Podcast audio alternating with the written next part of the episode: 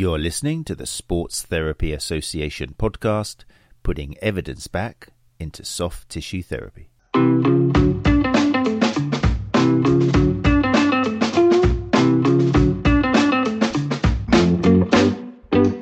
we're live, hey people. How you doing? Welcome to episode one forty-five of the Sports Therapy Association podcast. Uh, my name is Matt Phillips. I'm creator of one chat live dot com. And as always, this episode is being, being recorded live on a Tuesday at eight o'clock on the Sports Therapy Association YouTube channel.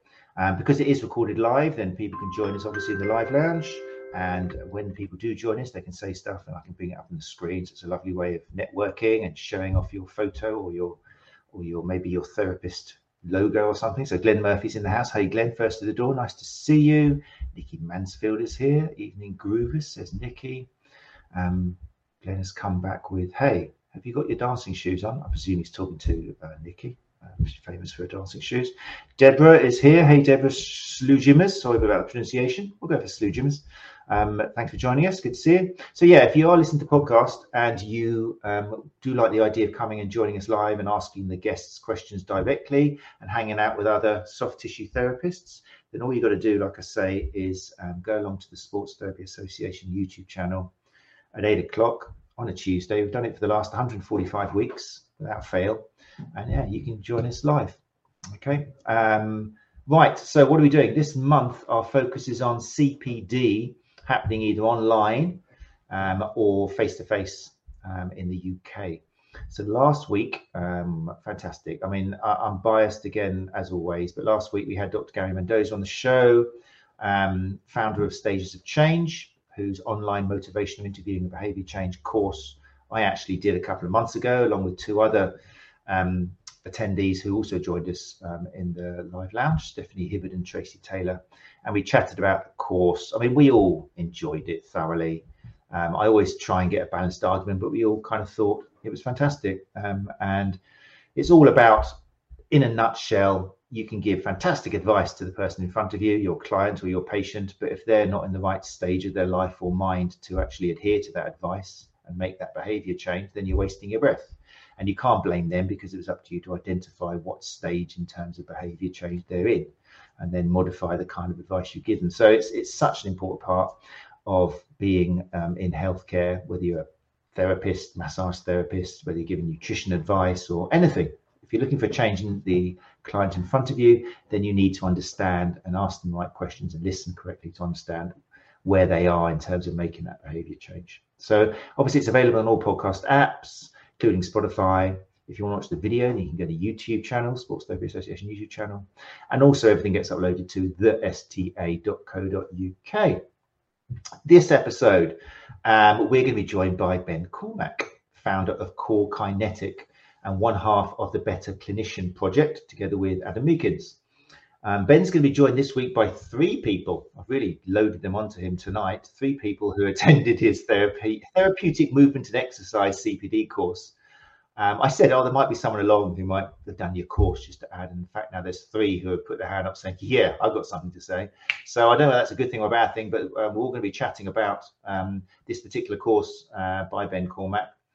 And um, I'm going to be joined by um, Imi Testa, who's been on the show before, Sarah Jones of Affinity Bodyworks, and also Theo Clitherow is going to join us. As always, uh, people in the live lounge, thanks for joining us live. Still people coming through. You are more than welcome. I mean, I do this live. I always say I do it live because I couldn't do it if it wasn't live. I like that live interaction. There's no editing for this. I'm far too lazy for that. What gets said gets put out unless there's something really expletive, and I know tonight's guest doesn't swear, so that's gonna be fine. Um so yeah, oh, Tracy's here from last week. Hey Tracy, thanks for joining us, good to see you. So yeah, if you've got questions, just fire them away and um, we will definitely answer them. So I think that's everything done. Um at the end of the show I'll say what's happening next week, uh, but for now let's bring up Ben Cormack, Imi Testa, Sarah Jones and Theo Clitherow. You're listening to the Sports Therapy Association podcast, putting evidence back into soft tissue therapy. Hey Ben, how you doing? I'm all right, my friend. How are you? Uh, I'm okay. I'm sorry that you're going to get a bit squashed tonight on the screen with three other people, but um, I'm confident that they all enjoyed it. I haven't asked them yet, but you got big shoulders. You're not wide, are you? Well, I thought this was all going to be about me, Matt. And then suddenly, you know, it's, oh, you've diluted it. It's going to be about you, boy. Don't you worry. It's going to be all about Ben. Yeah, it's just it's going to be three other people talking about you instead of Ben Cormack talking about you. I can take it. It'll be fine. All right, so we've also got in the room in no particular order, Theo Clitherow is joining us as well. Hey, Theo, how you doing? Hey, good, thanks. Yeah, how are you guys? Um, thanks very much for joining us. Um, and let's bring up the rest of the gang. Imi Testa is going to come up now. Hey, Imi, how you doing? Hi. Yeah, just finished work, so I started off early to be here. This is um, um, the Back on Track Soft Tissue Therapy, isn't it? I love the name of that. It's very nice, very nice. It's a bit long for a Twitter handle, Back on Track Soft Tissue Therapy, but... I'm too old for Twitter. Can't be too old. So if you were young and sprucey like like Ben, you would have just chosen Cor-Kinetic because that can fit on any social media handle. But yeah, Ben's younger with us. So. Sarah Jones as well is here. Hey Sarah, how you doing? Coming up now. How you doing, Sarah? Hi, good evening. All Thanks okay? so much for joining us. Really appreciate it. Um, happy to be here. It really wasn't difficult for me to find people who have done Ben's course. Now, what does that say? I mean, straight away, it means a lot of people have done Ben's course. Um, so we're going to talk about that shortly. I'm going to give you guys a chance to basically give a little bit about your history and why you chose it, um, and um, and how it's affected your your your profession. Okay, we'll give you a chance. But first, over to Ben. Ben, obviously, I've known you for a long time. Um, I think I went to your course. I think I looked online somewhere. I looked at our emails at Twitter exchange. It's about two thousand thirteen. So it was wow. like, yeah, it was like eleven years ago. Wow. I think I, it was... I, think, I think I was running it at a health club in Mill Hill in it North was, London at the time, North if London. I remember, because it was my mate who managed the place and he used to give me the room for cheap. It was. It was a little room upstairs. Yeah. in this, and, and you had to come out and find me because it was impossible to find otherwise. And you were there waving. I went, oh, there you go. First time I met you. And then, yeah, it was great. And then we did something else a couple of years later. So, yeah, a lot of water has passed under the bridge. And, yeah, now you um, now you jet set around the world, isn't it? Rather than just from different parts of North London. Yeah, yeah. I don't just do North London anymore. Yeah. I mean, it used to just be the tube stops. Yeah, exactly. Um, yeah. yeah, yeah. I went from Hendon down to like Mill Hill and... Yeah, no. So, yeah, no, I'm very fortunate over the last ten years. I I think the last count was I've taught it in thirty-three countries. Um, and I've managed to do all of the continents, I think, apart from, and that's the continents, not the consonants, um, apart from the Antarcticas. Um, you know, no one's invited me to the Antarcticas yet, either one, the North or the South. So, um, but yeah, I've managed to hop over to Australia and to the States and to South America and over to Asia. And yeah, so lots and lots of places over the last ten years. Incredible. And indeed, an extra thank you to you because I believe you're off to New York, is it? Ah, uh, yes. I'm teaching this weekend, twenty-second, twenty-third, the Big Apple, but I do have to get an eight twenty-five flight from Heathrow in the morning. So, um, so yeah. Yeah, we'll make sure we finish on nine o'clock on the dot. Um, and then I won't be able to sleep anyway, will I? The pressure will be on. So, yeah. Don't tell me you get pressure after a decade of... Oh, not to teach the course, just to go to sleep. Oh, I see. Oh, the course is no worry. I've talked that enough times about sleeping. It's fine. Excellent. For people who are listening, um, who don't know you, they don't know Cor-Kinetic, and they don't know what the course is about, I know it's tricky with elevator pitches and things like that, but what do you think makes your course fairly unique amongst the other things which look into exercise and movement? Yeah, so I think my course is about movement and exercise, essentially. I'm a big proponent of an active approach to, to, to rehab. Um, that's always been something that I think is really important. I think so much of so many painful problems are enacted, they're embodied, they involve using our bodies and doing things. Um, you know, that e- even physical things also have a psychological element to them. Um, and I think what I try and do with the course around the act of moving, you know, not just exercise, around the act of moving and using our body, um, I try to bring in lots and lots of different elements that I think are really important to like the whole kind of physio M S K process, you know, so... Uh, communication is important. How we talk to our patients is important, how we treat them, how we implement things like the B P S model. Um, I'm a big uh, advocate of things like evidence-based medicine, so bringing in lots of the latest research, um, understanding, you know, movement, what, what it is and what it isn't. Sometimes we have a very strange view of movement that's very unnatural, very mechanical, um, that doesn't often actually reflect what human beings do.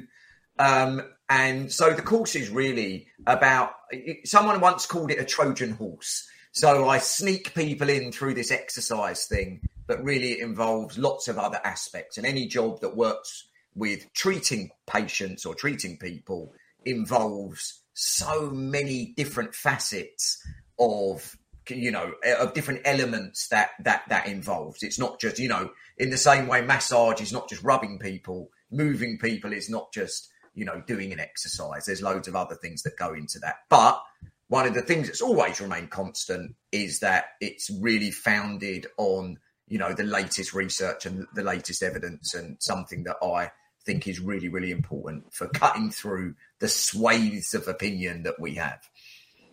So that must mean, I mean, there's a couple of words which you've dropped in there, which which our listeners will be very familiar with, which we'll come to in a second. But we're also telling our listeners, who are a lot of soft tissue therapists, that things have changed in the last ten years, and it's natural to have to have evolved.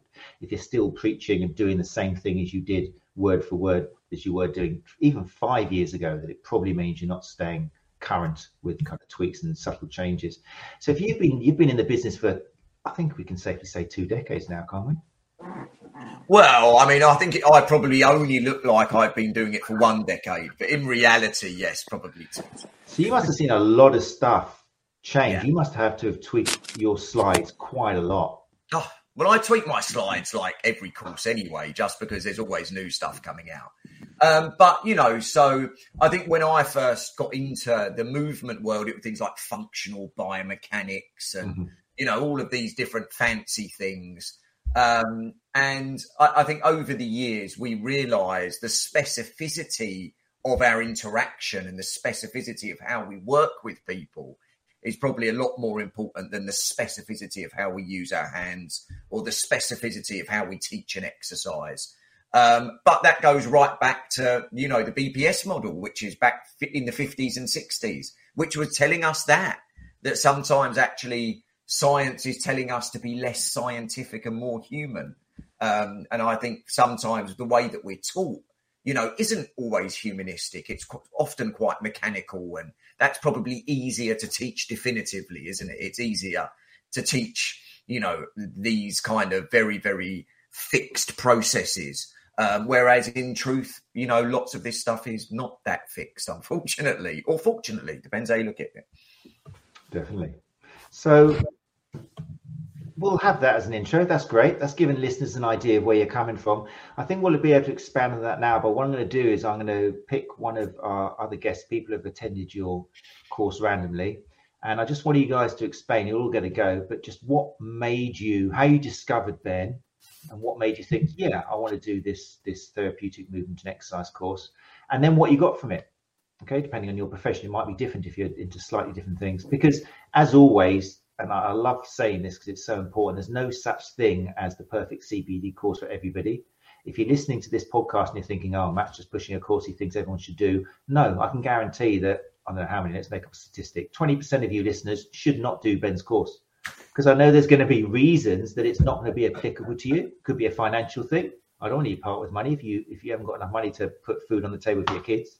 It could be a travel thing. It could be that you're not ready yet. You might need a little bit of reading beforehand. Um, it could be that there's something else which is going to be more useful to you because of your target audience or your skills or whatever it is. So there's no such thing as a perfect C P D for everybody. That said, I've got three people here who are going to tell you why they personally found it useful for their career. So should we go for it? Should we go for Imi Testa? How are you? Hi. Tell me about how you found Ben and, and how you found Ben. Um, Anna Maria told me to do it. Oh, Anna Maria Mazzieri. So Anna's managed to make it into the... Uh, yeah. If she told you to jump off a bridge, would you do it? I would, yes. Um, yeah, I was interested because I, I don't come from a, like a, a sports or a, a sports therapy background. Um, so my movement and exercise is an area that I need to develop more. Um, and so that was interesting, and it, that it was about, main, there was a lot about um, back pain on it, so it, which was interesting. So sorry, um, just to jump sorry about it, but what is your background then? You've done, did you do classical massage, or did you go straight to sports yeah, massage? Yeah, so I, or... I, I, I'm a massage therapist, or mm-hmm. like soft tissue therapist now, um, and level level five, whatever that means. But um, yeah, my my background was was beauty therapy. That's originally, so I've not come in through a sporting background. So that movement side of it was definitely an area in my business that needed to be.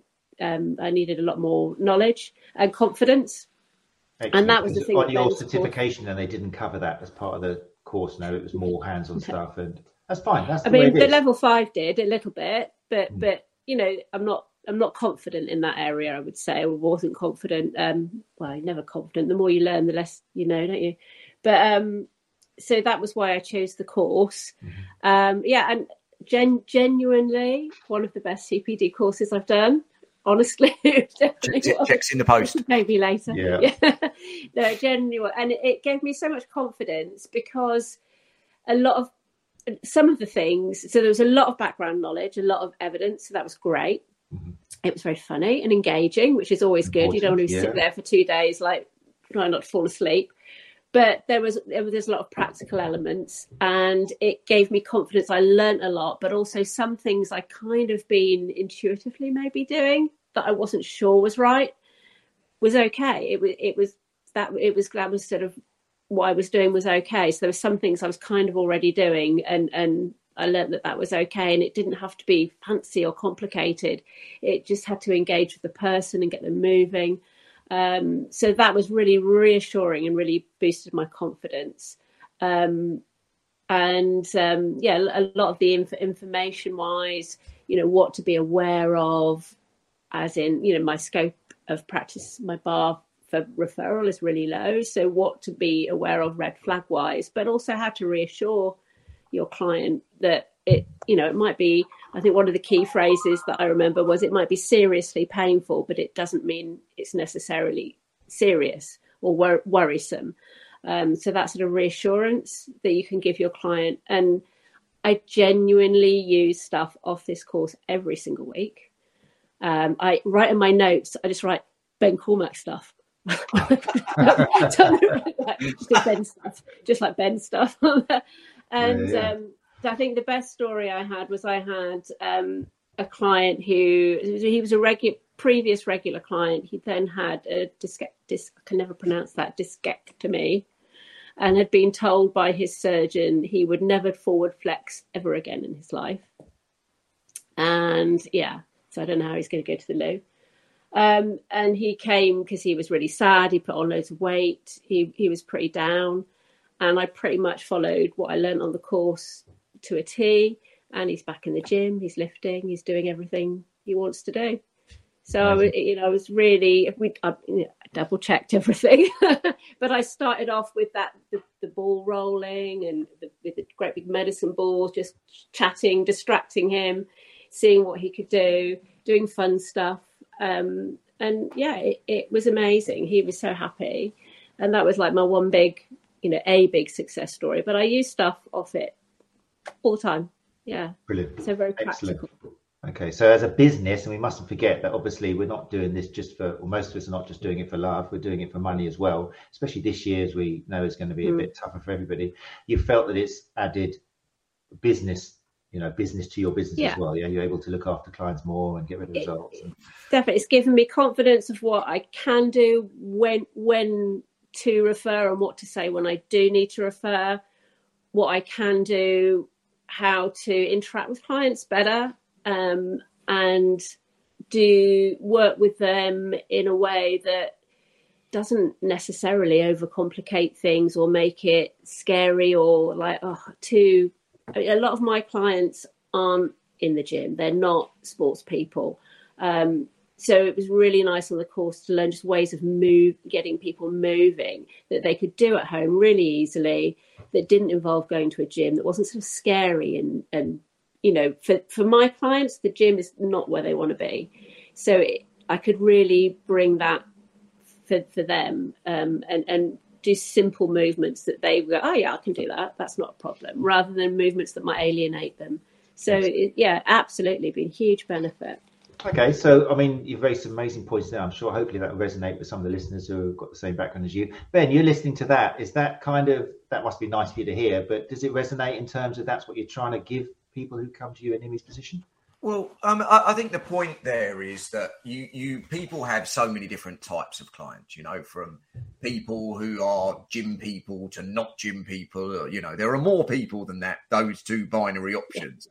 Um But, you know, I always say the great skill of a good clinician or the good skill of a great clinician uh, is to be flexible and adaptable. Um, and I think what I want to help people to understand is there's so many different ways to work with people. Um, and sometimes it doesn't have to be fancy or technical or, or whatever. Sometimes it just boils down to building people's confidence again.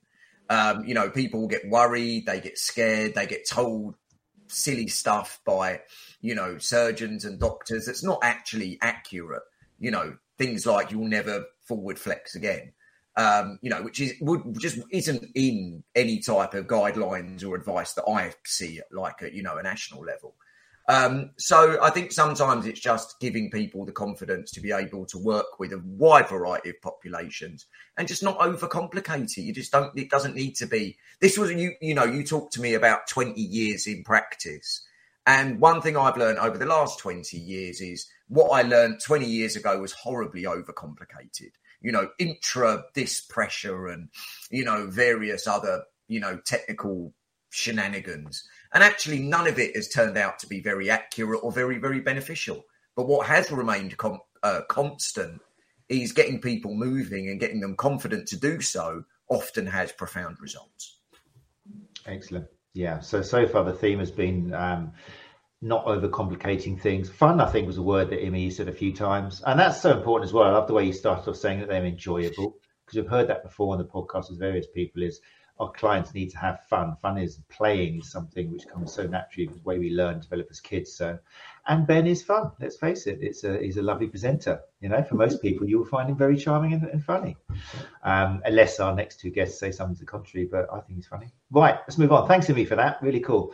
Um, Theo, tell us about your background and how you found Ben and how you found Ben.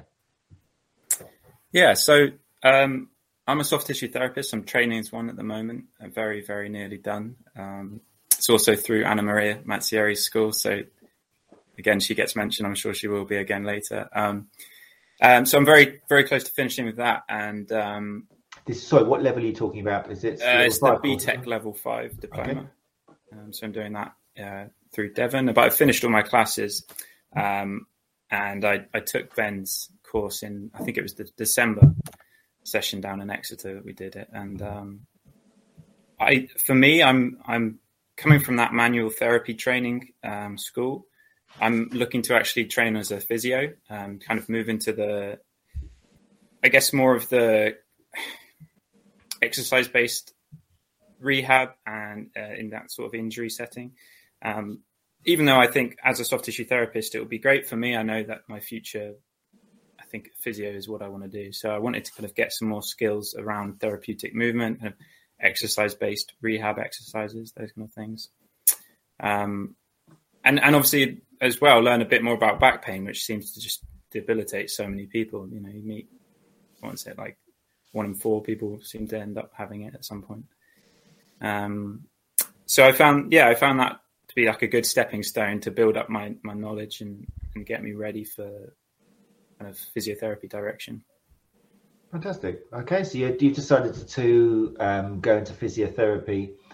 Um, so is that because you like the idea of working in a hospital and with different departments and being able to work with a wider group of people and become an allied health professional? Is that something? Uh, it's partly that. It's um, I have a, a Canadian girlfriend who I, I can't actually do soft tissue therapy in Canada. So um, it's something that I can take with me wherever I go. I know I'll get work. Everyone knows who, what a physiotherapist does. Um, I think everyone does. And Mind um, you, in Canada, in Canada, massage is covered by insurance. Most yes, people yes but you have to do a two-year degree. Um, oh, really? To do it, yeah. Um, so it's just something I've kind of figured for me, with my kind of background is in um, research, and I, I really like the application of the science and that the role that you can play there doing that as a physio. Beautiful. So was there particularly an aspect of Ben's course that you remember which you thought this is going to be useful and it has proved to be useful? Yeah, I say it's it's more like the framework that I learned from it of how to work with people, and that that again it comes down to the the person you're working with, the individual. And um, Ben obviously taught us through some clients will need more education, some might need to be, you know, like you were saying earlier, Amy, about have some confidence built up within them around movement. Um, and some might just literally just need some exercises that they can do. You know, they, they, they're going to go and do that in their spare time. So I think it's about being person-centered, really. Um, and then also about how to discuss the nature of back pain and, you know, complex pain with people a bit.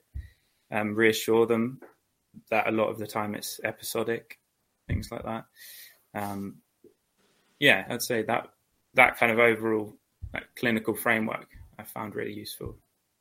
Fantastic. Ben, you're sitting there nodding away. You can relate to that? Yeah, well, I, I think that if you are going to treat a condition, that you do have to understand though that condition. I mean, I think that, you know, there there is an, a, a level of understanding epidemiology, understanding diagnostic criteria, understanding prognosis, understanding prognostic factors. You know, these things are important because they form part of how you work with people, how you educate people, how you treat people.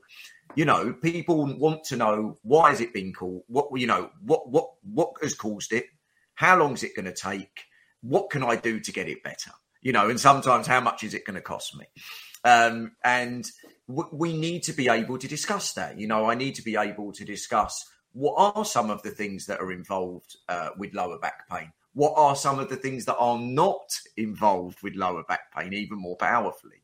You know, what are some of the things that people, you know, people believe that they've got slip discs. Slip discs are exceptionally rare.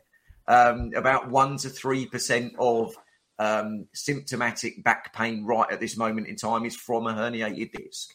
You know, but people believe that these things are far more prevalent than they really are. And that is debilitating for people. That is what is disabling for them, is that they get this misinformation. They get these diagnostic criteria and labels that aren't actually accurate for their problem. You know, we know that sciatica manifests itself below the knee. Um, most people don't have pain below the knee, so it's probably not sciatica. It's probably not radicular. Um, and basic information like that, I think, is so powerful for working with patients, but it means you have to be up to date. You have to understand the condition you're working with. You know, again, we talk about it being episodic. We know that most back pain lasts between two to six weeks. Some people think they're going to have it forever. You know, back pain is, is a problem of, of, of reoccurrence, episodes reoccurring. It's not the same as a frozen shoulder in terms of its timeline or its natural history. It's not the same as a plantar fasciitis. Um, so therefore, you do have to understand that in order to effectively inform and help your patients make sense of the problem that they have. And people want to know about their problem. And if you don't know about the problem, you can't help them know about the problem. Definitely. Makes sense. Fantastic. Okay. Um, I don't leave Sarah there um, without sharing her story, because then once we've got all three of your perspectives, we can get into the nitty-gritty of the course. So, Sarah, what's your background and um, what made you turn to Ben's course? So I'm another soft tissue therapist. So I did the level five B TEC course with Anna Maria again. Mm-hmm. Um, and I'm a, I'm a little bit, I'm one of those people that did originally, like pre-COVID, did all the C P D courses, like anything I could get my hands on, I would do. Um, and then after COVID, or being a bit more careful with money, I started getting a little bit more picky with what I wanted to do. And I think I'd heard Ben possibly on um, Therapy Live, something like that. Um, I'd missed out on his previous course with the school. Um, so as soon as I saw it pop up, I was like, I need, I need to go to that. It's it's one of the ones I need to do, because we all, it's, it's such a common thing, lower back pain, that we all need to be really solid with our knowledge on it, I think, and, you know, how to approach people. Um, so that's kind of why I chose it. Um, and I would say for the course, it was a really high value course. It's one of those courses that you just take a lot away from. There's a lot of content. Like Imi said, there's not a chance to get bored, but there's a lot to take in as well. Um, I mean, I'm sort of having a little pre-read of my notes. There's, you know, a few things that I was like, okay, I need to remember that as well. So really, really good value. It's, it's just about being able to give confidence back to your clients that their back pain, you know, if it's the non-specific lower back pain, um, that it's episodic. We can almost predict it. Um, Ben talked about how we can rehab at the bottom of the pain curve. So rather than waiting until they're really bad, you approach them when they're at the bottom of that curve, when they're actually feeling better. That's the best time that you can get rehabbed. Um, so I've used that a few times with a few people and I had really good results. And again, like like Imi said, you know, it's having those people in that have had the disc herniations or disc bulge or whatever they want to call it, um, and just giving them a bit of confidence back with movement and just um, not being so rigid with movement or exercise prescription. It's um, allowing self-organisation. There's one thing that I use a lot is movement snacks, like all the time. So I say that to everybody. Um, you know, we don't have to give reps and sets if that's not how people are going to work, because your average person probably isn't going to be massively comfortable in the gym, doesn't want to go to a gym, and you need to find ways to work around at home. And I think that that's what I like about it, is that's that's the way it was approached. You had all the information, you had all the science behind it, but then we realised a little bit of freedom with um you know, how we can approach these these clients. So that, that's what I took away from it, really. Magnificent. I'm sitting here thinking, obviously you guys all did Ben's course, you all linked because it was hosted by Anna Maria in Exeter at the Soft Tissue um, School, the S T School. Um, so I'm conscious that you guys all went on to Ben's course with a, a pretty excellent, probably one of the best level fives in the country. Um, in the sense that it's already evidence informed. Anna Maria has done an awful lot of work to make sure that the course she delivers is evidence informed, and that means it's a, it's considerably different to the general level fives which are out there offered by probably ninety percent of other establishments. So I'm interested whether, how do you think the course would have been received by somebody who wasn't as clued up already on things like biopsychosocial? Because on most courses out there, level five, level five means you're going to do even more incredible things with your hand. This one we call this by this acronym, you know, they're not going to be aware of it. So do you think it would have been a bit of a shock for people who still went there thinking break down knots, or would it have still been accessible and kind of? It, it would. And I, I know a few of those courses, unfortunately. There's one locally to me, but I won't name drop, but hmm. they're very mechanistic in their approach. It's very biomechanical. Um, I think things are slowly changing. It's going to take a long time. I think we had that change that started in COVID. So, you know, we actually got a positive out of that because people started realising that um, there's something more to what we do, um, but also um, what we thought was happening isn't happening. So I think it's still a little bit of a shock. I think people need to keep on top of their C P D a bit better and take a bit of responsibility around it, rather than switching off to it. So, you know, the things around therapeutic alliance is massively important, but who would have thought, you know, if you told me that three years ago, probably wouldn't have been high up on my list, but now it's very high on my list. So I, I think it's, yeah, it's it's a, it's a steep learning curve for a lot of people. So Ben, for you as as person delivering the course, do you find there's can be some variety in what page people are on when they come and see you, or they're all, are they all kind of already on the right page and you're not going to shock them too much? Well, no, look, I think a lot of people, there is a selection bias. You know, I, I think that, that people know who I am. Um, you know, I've delivered lots of C P D over the years, lots of podcasts, you know, big things like Therapy Lives. And, you know, just I've, just, I've been around a bit. Um, so you're always going to get people who know what they're going to get, you know, and they've come because that's what they're going to get. And there'll be other people that come because it sounds a bit interesting, or I've kind of heard of that guy, or maybe they've seen a paper that I've written or read a blog, or, you know, I, I don't know, or they're coming with a friend, or I'm coming to their clinic or something like that. So so there are always people that do have some different ideas and different backgrounds and different biases. Um, and you know what? That's brilliant, because what would be the point of having a load of people in a room all preaching off the same hymn sheet to some degree? Because at the end of the day, we are a rich tapestry of people, aren't we? A veritable smorgasbord. Um, there you go. And I, I think that's really important because it gives us an opportunity to discuss these different ideas. We do a lot of discussion in the course. Um, and, and so therefore we get to, you know, I was in, I was in Denmark um, in last October. And I remember one side of the room were McKenzie physios and the other side of the room were these ardent, like pain science type of, you know, physios.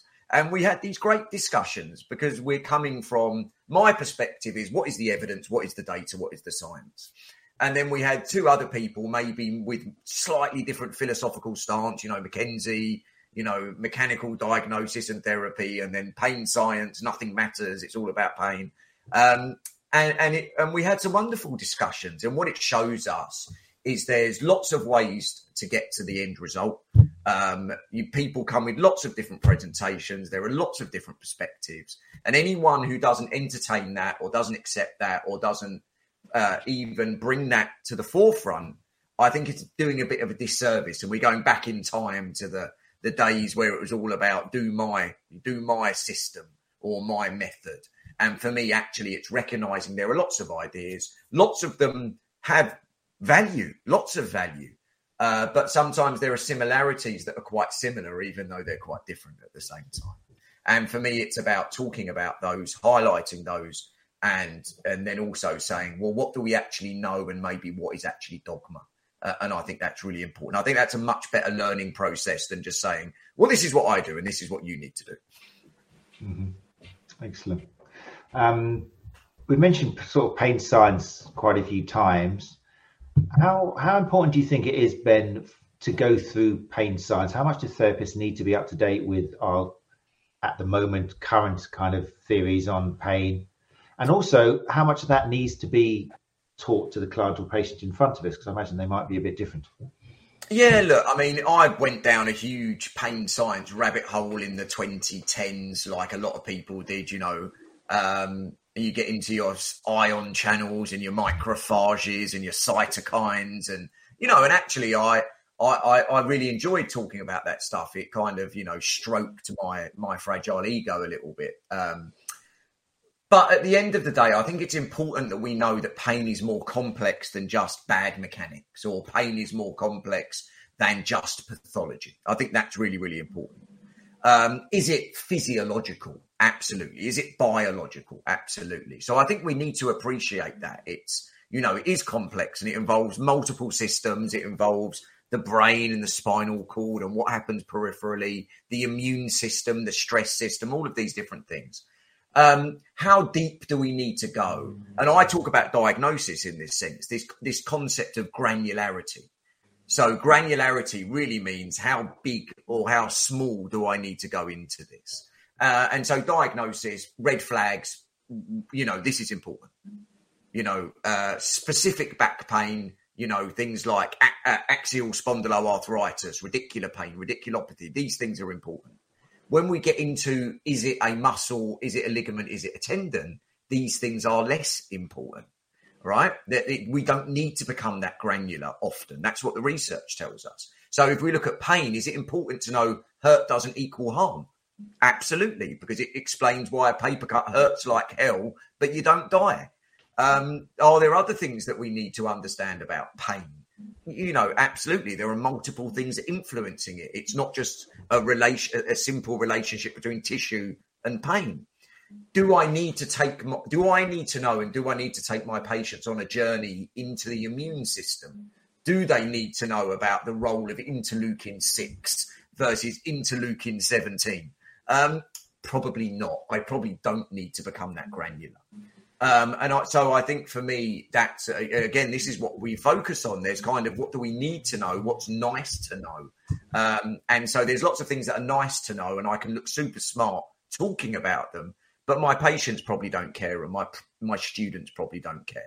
And actually the time would be much better spent doing um, something else. So fundamentally, I think there are key things that we need to understand about pain. Do we need to understand the in-depth neurophysiology, immune system, H P A axis? You know, I, we could go there. Uh, I can do it if I need to, but I probably uh, think there's value in other things as well, like understanding who is this person. Uh, and there's a great quote uh, from a woman called Joanna Bourke, and she said, "We have given pain the agency rather than the person in pain the agency." And I think that's really key. Sometimes we talk about pain. We don't talk about this person's pain. And I think that's a problem um, because, you know, pain becomes this thing, this entity that's more important than the person who's experiencing it. Um, and I think that's probably the wrong way around to look at it. That's really nice. I haven't heard that before. I need to I need to put you in my favourite followers list, obviously, because I haven't seen that. I like that. We talk about pain rather than this person's pain. That's very deep. That's good.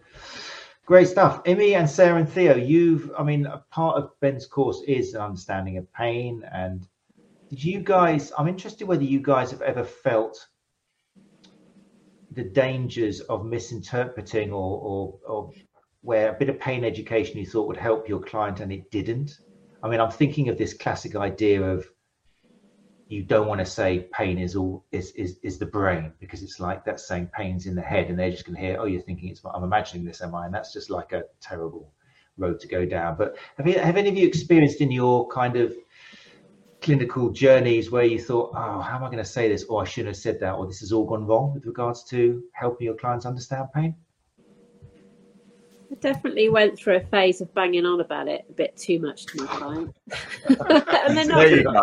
That's a they're nice not way really that it. interested. It, well, some of them are, but later, you know, to start with, they, they're just, they, they're, A, because like we, soft tissue therapists, we, predominantly people have come to see us because we do do massage. And, and, and in that initial, initial treatment, certainly, or that initial appointment, they're just miserable. They they just want to be listened to, validated, bit of, um, you know, a bit of your, your, your Greg Lehman calming, can I say shit? Well, I've said it, calming shit oh, yeah. down. Oh, my uh, God. And, and and and to start with, that that is pretty much it. And, and then we get into sort of like, it, it's that sort of, it's it's a, it's a bit like, it's sort of letting them know without banging on about it. It just sort of, dropping it dropping things in there or, or asking them questions that get them to go, oh, actually no, that's like, so it's more getting getting them to to come up with the ideas themselves. But I absolutely went through a phase of banging on about it. Oh my God, I feel so sorry for my clients. Yeah yeah I did that one hundred percent. You, you, you can watch them, you can see them glaze over, can't glazing you? over oh, nodding yeah, yeah. politely. I need to, I need to stop now. Yeah. Looking at the clock, yeah. So yeah, I've I've done it, yeah. But I, I'm, it, it's an ongoing process, isn't it? You're constantly tweaking what you do, what you say, as as new information comes on, but also learning. I've been spending a lot of time, which I'm rubbish. I'm so bad at in my personal life, listening to people, but at work, I really. suck it in my A D H D and, and and I'd really try and do it at work. Soon as I get home, no. But but yeah, like really trying to just like just sit and listen that, mm-hmm. and, and, and rather than just vomiting what I've learned on the last course at them. But it's it's hard because you you've got that, they call it the writing reflex. Yeah, that's what Gary yeah, said last week. Tell them yeah. all the all the fancy stuff you, you've learned. And especially if you, you know, not particularly confident sort of a person. It, yeah. So, but yeah, it, it's an it's an ongoing battle. Great answer. Brilliant. Sarah, that resonated with you, did it? If you feel. Oh, yeah, got, yeah, yeah, yeah. I think, I think, um, yeah, we've all sort of learnt the pain science stuff, and uh, you kind of just want to tell everyone what you've learned, and you want, you, you know, look how smart I am. And you just, I've over-explained it so many times, and I, I, it's possible I've lost a couple of clients due to it, but less lesson learned. I don't do that now. I've got to simplify it. And it's like Imi said, it's about validating their pain because it's their pain. It's not anybody else's pain. Um, but it's also trying to take the focus away from the pain as well. Um, you know, that they're capable of so much, even though they are experiencing pain. So, yeah, I just try not to overdo it now because it's a bit like verbal diarrhoea sometimes. I'm just wondering because it's so it's beautiful listening to you guys and the journey you've been on, but I know there's so many the majority of soft tissue therapists out there haven't even got near that stage of talking about pain too much. And I wonder whether they need to go through that stage to then be able to kind of pull back and think, okay, I know this stuff, it's changed my practice, but I haven't got to tell everyone about it. Um, because so many people haven't, so many people are still kind of giving out, well, look, the advice the guy had of don't bend over at the waist, you're never going to flex again in your life. I don't know whether he drove to you, obviously he must have walked to you. I hope he's not too tall, but if that's being put out there by consultants and G Ps, and not all of them, but then how do we stop it from, um, yeah, I don't know, Ben, I mean, we are in a bit of a bubble, aren't we? That, I mean, there's often talk where the pendulum has swung too far, and now like there's a lot, there's like attacks against the original people who came out with pain education saying they've gone over the top. But in general, do you think there's still a lot of education that, are we, is the pendulum swung too far? Or as an industry in healthcare, is it still kind of still stuck in Cartesian kind of medical models and stuff? Well, I, I, I've never had a patient come in to me and go, oh, oh, my God, you know, the, all these psychosocial factors. Oh, they're killing me.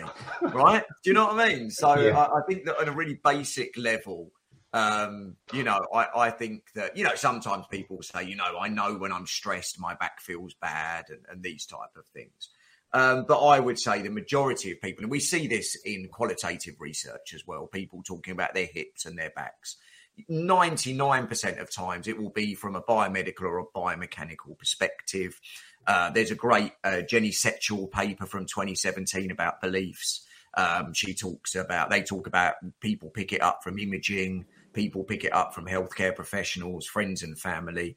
Overridingly, the information people get about their injuries and their problems is biomedical and it's biomechanical. Um, Uh, there was a paper by Paul Hodges, actually, uh, just last year, I think, that talked about uh, mechanic, biological, biomechanical factors were the most common. Then I think it was psychological factors were five times less. And then social factors were about ten times less. Um, so, it, you know, the world is a biomedical place. Biomedicine makes money. It is the predominant hegemony. Um, and so I do not think the pendulum has swung too far. But I think people do like to, you know, be critical thinkers and point out that it has sometimes. But in reality, you know, I don't get many patients coming to me saying, oh, my God, you know, this uh, this pain self-efficacy is uh, just destroying my life. Um, you know, we don't have that, right? No, not yet. I can't imagine that ever happening. No. So, yeah, how's your pain journey been? Have you kind of evolved and feel that you've gone too far the other way and then had to come back? Or what's it been like for you? I think I took this this course at a really good time because it was just as I was finishing my course with Anna Maria. And so this took was that next step into the clinical world. And it was just before I started really building my client base. Um, not to say that, you know, I don't make mistakes or, you know, now and then. That's that's not the point. But um, it, yeah, it's it's. It's really, it's helped with having that clinical conversation about a client's pain, like letting them tell their story. Um, and then when I can, you know, when, when they're telling their story about how the pain occurred, looking at what they've done in the build up to it and breaking it down and explaining then a little bit about the multifactorial nature of pain. I've, I've you know, I've really tried to embrace that. So making sure, you know, people are sleeping well and, and that they've, you know, what they've eaten that day might have led to all sorts of factors. So I think, try not to go off on a tangent, but yeah, the multifactorial nature of pain has definitely been a key thing I've learned from it, which I'm, I'm trying to get across to clients so they can like listen to their body a bit more and know why something might have happened, why it might flare up, why it's not there at that current time, you know. Excellent. And that's something, the language you use or the way you listen is something which was addressed in Ben's course, was it? Yeah, yeah, yeah. It was, yeah, it, we did we did a lot of case studies as well. And um, I found that really useful because it's basically coming to us with different clients, different types of clients and figuring out what they need. Um, you know, so that's, again, going back to that person-centered approach. Fantastic. Ben, how do you, I mean, how is your course divided up? I mean, what, I think it says on the website, I can't remember now, but it's divided in terms of case studies and practicals. How do you kind of divide it up and, and what's yeah, the theory behind it? I think my, I do about forty percent lecture, which is just me, you know, telling bad jokes and a, and a little, some research. Yes, um, I like to do probably about thirty percent discussion. I think discussion is important um, because I think it's, you know, uh, you know, integrating how to use research or questioning it or, you know, what's the relevance of it or, you know, just these kind of topics. And look, topics always have a whole bunch of different facets, don't they? You know, no topic is facetless. Um, so it's good to kind of think about that. We do some practical stuff, get people up and moving, do some different movement ideas, probably about twenty percent, twenty-five percent. And then as Theo nicely brought up, we do some uh, educational case study stuff where we do some practical discussion, uh, group uh, uh, pair discussion, not group mm-hmm. discussion, sorry, whereby we actually work on discussing back pain. Um, we do some case studies around exercise, and then we do some kind of basic diagnostic case studies as well. So I know that even though, you know, some people won't be in that role and doing that, I think it's also good to be able to recognise different features of problems. You know, it doesn't mean you have to go out there and go, oh, my God, you've got axial spondyloarthritis. Um, but if someone that has been missed for the last ten years, someone saying, well, it sounds a little inflammatory to me, go and get that checked out, probably is really, really helpful. Um, so we try and do case study across a number of different areas. But day one tends to be like communication, uh, looking at the research around movement and exercise, some psychological stuff, um, you know, exercise science. And then uh, day two, more specifically, is understanding back pain better. Um, because I, as I said, if you're going to treat a problem, you really um, you really need to know what that problem is and, and how it manifests itself and these type of things. Um, so I like to think there's a, there's a fair amount of variety in there uh, and, you know, we can chop it up a little bit so people don't just get bored of me waffling on. Fantastic. I think you're showing on this podcast wonderfully that people can't get bored of you. You've got a lovely way of presenting, and I've always felt that for the decade more, the twelve, thirteen years I've known you. And that's so important, I think, on C P D. And that's again why I say you can't guarantee that one C P D is going to suit everyone, because some people might not like your way of delivery. Some people might want something a bit kind of black and white and without comedy or without fun, which is fine, you know. So it's it's looking around and seeing. I think it's such an important part of C P D as well, who delivers it. Very important. Yeah. Look, so, go on. so just just one point, Matt. I think one thing that I always bring up on my course is that, you know, when many many moons ago, back in the nineties. Um, you had to do Mulligan or McKenzie or Maitland or all these other things, and you had to kind of nail your flag to a post and say, I'm this type of therapist. And now I think you can go and listen to people like me and Adam and Greg and, and whoever else is delivering C P D. And you know what? Go away and make up your own mind. Take the best bits. Take the bits that resonate with you, you know. Um, there, there's nothing, absolutely nothing wrong with that. I think rather than learning a system up to level five hundred ninety-one, you know, learn different things from different people. It's going to give you a much more rounded perspective.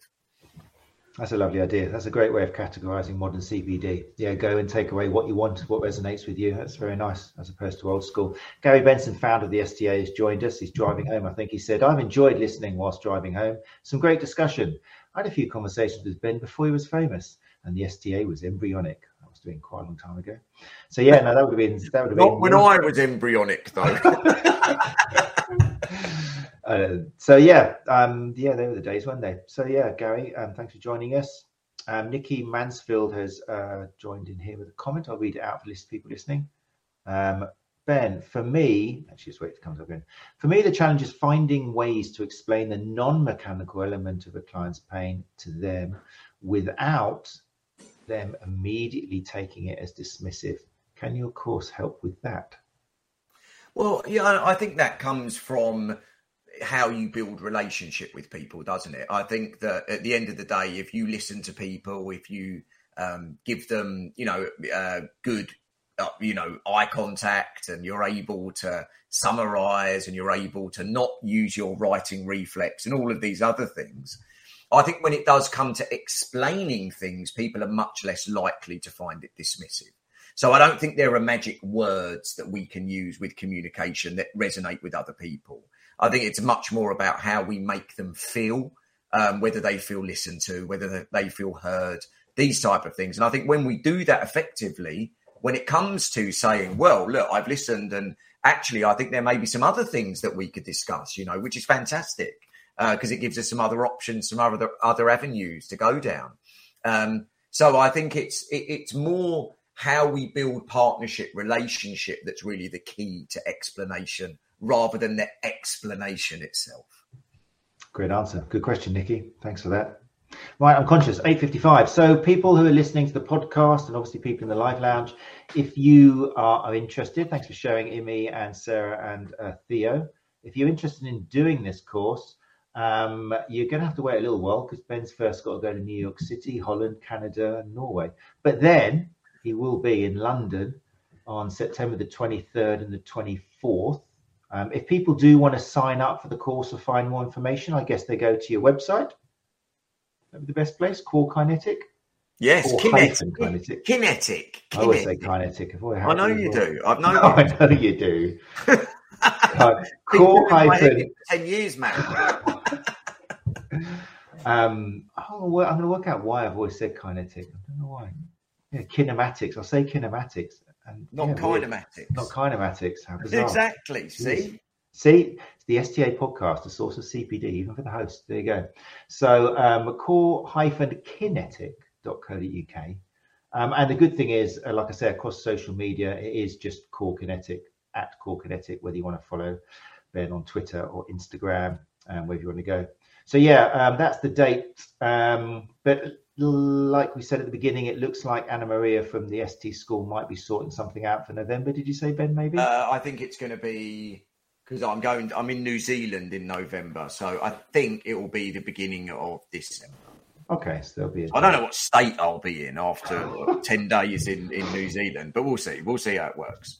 Excellent. But obviously, as always, with with pretty much all our guests, there's a whole load of C P D out there in the form of either podcasts, in the form of their website, and also. Um, I mean, we're going to have to have you and Adam back to spend a whole show on this, but of course we haven't mentioned it yet. We've got the Better Clinician Project. Oh, you have a great name! What a great yeah. name! What says what's on the tin? Absolutely. So, in a nutshell, what's that about? Better Clinician Project. Well, what it really is is it's kind of a Netflixy type of thing for the physio M S K uh, world. Um, you know, um, I don't know if you've heard of that Adam Meakins fellow. Um, I only heard of him a little while ago, and, and then we decided to do like a business together. But really, what, what we wanted to create was low cost, easy accessible, easily digestible um, C P D you can get online, on your phone, on your iPad, um, all of these different things. And so you can go to sign up. It's twelve pounds a month. We've got loads and loads of different topics, loads of um, different content, you know, from back pain to shoulder. This month, actually, is axial spondyloarthritis, um, which is a uh, which is a good one. Um, last month was medial elbow pain. I think the month before that was uh, something to do with shoulders. I switched off and just let Adam do it. Um, so so yeah, we try and cover lots of stuff and do it in a easily accessible, cheap, fun, and I think I I, I think a pretty uh, pretty solid way as well. Brilliant. Let me just bring it up for the people who are watching the video. I'll uh, bring it up onto the screen so it's more visible. So yeah, just go to the better clinician project dot co dot U K, isn't it? Yeah. And then it's .com. Um, oh, is it .com? Of course it is. You too. Of course it's .com. Um, and um, yeah, it's, it's a monthly subscription, isn't it? Mm. Yeah, twelve pounds a month. I think it's ridiculous value, actually. It becomes better value every month. Three lattes. Ridiculous. It's less than a latte a week. A frapp- yes, a mocha chocolate frappuccino. Fantastic. Yes, yeah, so that's something if you can't wait to get involved in um, some Ben and also some Adam mixed in as well, which is a fantastic combination, I must admit. Then, um, then yeah, look out for the Better Clinician Project. When I was, this is going to, you're going to like this. I was trying to think whether to read this out on um, the podcast or not, but I was looking at our Twitter conversations, Ben. Uh, back, I went back to September the seventeenth, two thousand thirteen. Wow. And it, yeah. And it was uh, it was twelve p.m. And I got a yeah. little message from you here saying, um, we're talk- you were talking about where you were going. November in Sunderland. So, so we can see how his kind of his net has widened a little bit. So oh. November I'm in Sunderland. I was very proud of that as well. February I'm in London. Um, I had Adam at a lecture the other day Um, not convinced it was his thing. I've got it on here, so I'm still got... not convinced it's his thing. It hasn't changed years no, later. Fuck, no, definitely not. He's, yeah, exactly. Yeah, I, no, I, I remember you two are great mixture. He was, he was like miserable. This was down in Canary Wharf, I think, and he sat there. He was miserable for like two hours, and then he. So yeah, there you go. That's a good combination. I really uh, recommend that you guys check out better clinician project dot com. Um, wonderful combination of two educators, two huge educators come together, producing something very good. Right, I don't want to keep you because I know you need your beauty sleep. Um, so thank you for joining us, people in the live lounge. Thank you so much, Theo and Imi and Sarah as well, for giving up thank your you guys. Time for free and sharing the check information. In the post. There, there was no payment for this, obviously. Um, the only The only Cohen, no, the only thing which brought them together was the fact they all got educated at the S T School. So they were already on a pretty cool page to then move into Ben's course. Um, but yeah, um, thank you for sharing. Um, next week, talking of good courses in the S T School. Oh, next week, there's, there's a fantastic course coming to the S T School in May with a guy called Matt Phillips doing his gait analysis um, for runners, a modern approach. So that's going to be in May. And next week, we're going to have him on. And uh, Gary Benson is going to be talking to him about his course. Um, so that'll be next week. So if you're into looking after runners and getting analysis, then do join us next week where I'll be on the other side of the seat. I'm going to sign out now. If you guys can just hang around here for another minute so I can say thank you once we've signed off. People in the live lounge, thank you so much for joining us. Um, Nikki Mansfield, just the final comments, has said, I'm very interested in hosting some of Ben's courses in Cambridgeshire in twenty twenty-four. Can I contact you for Ben's contact details, Matt? Yeah, of course. I'll just give it to you straight away. I'll give you his, his private Tinder address and everything. No worries. I shall I shall give it to you without even... I think, I think the cool kids use like Bumble and stuff now, don't they? It's moved on, Matt. Oh, I'm sorry. I'm just showing my age again. Same as Cor-Kinetic. Yeah, exactly. Um, Tracy Taylor has said, um, I guess last week, love the Better Clinician Project. I have learned so much from this. There we go. Um, who else we got? I was just flocking in now with comments. I want to know more about your course, Matt. Email you? Yeah, anytime. Hit me up. That's fine. You do that, Penny. Um, and make sure you come in next week. Um, where I'll be revealing all. Uh, Nikki Mansfield, it was great to get students' perfect, perspective. Thanks all. So yeah, thanks to the people who came in again. And Gary Benson says thanks everyone. Right, we're signing out. If you're listening to the podcast, do me a favour of just leaving a rating and a review if you liked it. If you didn't like it, then fine, just don't come back. But if you did like it, five stars would be great.